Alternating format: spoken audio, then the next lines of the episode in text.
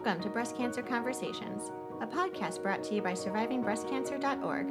I'm Laura Carfang, breast cancer survivor and founder of SurvivingBreastCancer.org, a nonprofit organization providing community, education, and resources to empower those diagnosed with breast cancer and their caregivers from day one and beyond.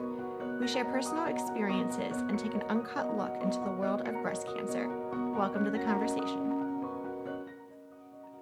In this episode, we take a deep dive into caregiving. So often the narrative is, focused on the patient, but at survivingbreastcancer.org, we also understand that caregiving and the role of caregivers need to be addressed. Spearheaded by my personal caregiver and life partner, William LaFerrier sheds light onto his personal experience as a caregiver and offers insight into what it means to support those who have been diagnosed with breast cancer.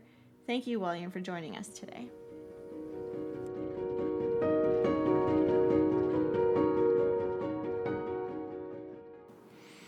Thank you, Laura. It's great to be here. Um, today, uh, for this blog, I'd like to touch bases with uh, with our with regards to our caregiver guide. Um, uh, basically, looking at some some of the characteristics of caregiving, uh, the social perspective, the long term, how to encourage optimism and avoid negativity, and and in closing, how to manage expectations. Um, so, I'd like to start the narrative with um, a little bit of an anecdote. Uh, Laura and I, the Laura, the, being the founder of SurvivingBreastCancer.org, uh, and I were walking on the uh, sunny beaches of South Boston. It was a late summer day, and it was just absolutely gorgeous. And uh, Laura, as my partner, was 12 months into uh, treatment for breast cancer. Uh, she looked up at me and opined that this had been the worst year of my life. So my response was immediate. I, I, I, said that I must wholeheartedly disagree that I feel this has been the best year of your life. Well, of course, she looked at me like I had two heads and inquired about my meaning. So I elaborated with a, with a thoughtful smile and said, You have just beaten breast cancer. I think the conversation aptly sums up my role as a, as a breast cancer caregiver. Um, there's many characteristics uh, of life as a caregiver. The the support that one provides to a cancer uh, patient or survivor, th- thriver, includes uh, many of the following: um, emotional, physical, intellectual, financial, social, spiritual, nutritional, motivational aspects, to name just a few. But you're never alone. There's um, there's help and assistance everywhere, and and um, uh, if you look at our website, I've I've provided a number of links that I, I feel will be very helpful to uh, to you uh, as they were to me with regards to my role as a caregiver. Uh, from diagnosis onward, the responsibilities associated with caregiving kick in. There are meetings and discussions with the oncological and surgical teams options and alternative courses of actions are uh, uh, proffered and weighted.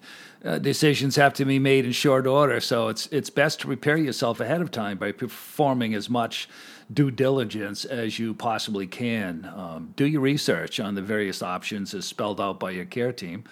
Uh, but once a course of action is agreed upon and plotted, take particular care to stay on top of developments, um, i.e., schedule appointments, pain or emotional management, medications, coordinating and communicating information to the extended caregiving family, and helping with chores. Um, at all times, be aware that you are there to assist the patient. Uh, this isn't really about you. Uh, involve yourself with the, the patient's emotional issues. You do not need to be a medical professional. Common sense and responding through the lens of caregiving should provide you with enough tools to deal with the myriad emotions that arise, uh, such as fear and depression, sadness. And there are many support groups that you can reach out to, including hospital care groups, psychiatrists, social media, et cetera. And, and again, you can uh, check our, uh, our pages out at uh, survivingbreastcancer.org for a number of uh, those links that I find very, uh, very helpful. Uh, from the social perspective, um, Laura and I went out on a limb and informed all of our friends, both in person and through social media of the uh, diagnosis uh, immediately. Uh, we discussed it with our local area restaurant staff and workout circles at the YMCA, and just to eliminate any fears or considerations, communications from friends and associates regarding her cancer. Um, but all times, remember the patient will be going through both emotional and physical changes. Uh, you still want to resume enjoyable activities like date nights or walking on the treadmill as much as possible. And we found that that particular discussion opened many doors of kindness, friendship, and offers of health. Um, in the long term, uh, breast cancer remediation and treatment is a long term uh, commitment. Uh, be cognizant of the fact that you too, as a caregiver, need help and support and certainly quality time as well. Don't try to do it all. Involve others, uh, either extended family or friends, or even medical support groups. Remain flexible um, due to the constant changing nature of recovery, from chemotherapy to surgery, radiation, additional chemo if necessary, and follow up uh, hormonal treatments. Uh, you may find yourself with multiple patient fronts.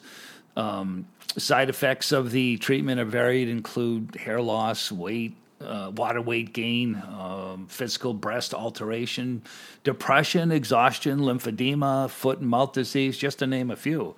Uh, prepare yourself as best as you can to prevent the above from adversely affecting you in your role. It's okay for the patient to be tired and sad. It's also okay for the caregiver.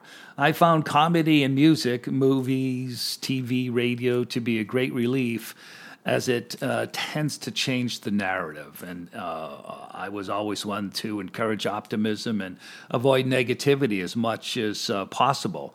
Um, a final anecdote um, during the middle of a particularly depressing spell, I suggested we go for a bicycle ride to get her out of her environment. Uh, as usual, we went too far. It was about 40 miles on that particular bike ride, and her depression uh, really started to kick in. So about 30 miles into the ride, we stopped and took a break. After rehydrating and fueling, we were able to get up and return the last 10 miles to our condo in Boston.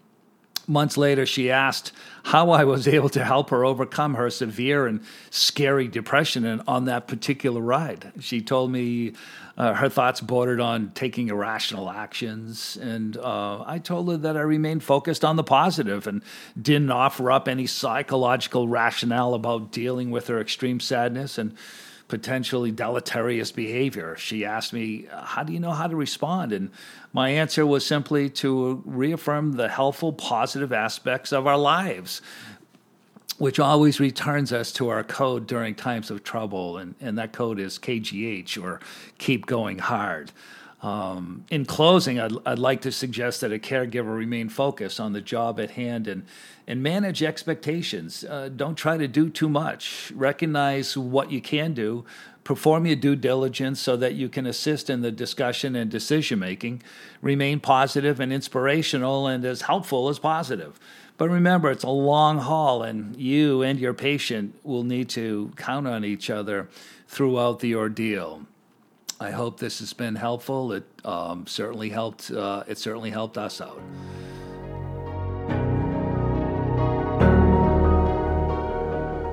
Thank you so much, William, for sharing actually our personal story and the important role the caregiver plays. Obviously, we couldn't have done this without you, so thank you.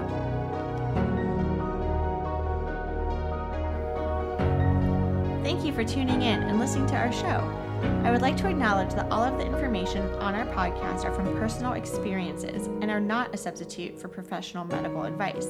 You should always consult with your medical care team. I would also like to give a huge thank you to our executive producer, Braden Germain, for making this show a reality. Be sure to follow us on social media. Details can be found at our website on survivingbreastcancer.org. If you are looking for specific topics or would like to be a guest on our show, you can always contact me at laura at survivingbreastcancer.org. Until next time, keep on thriving.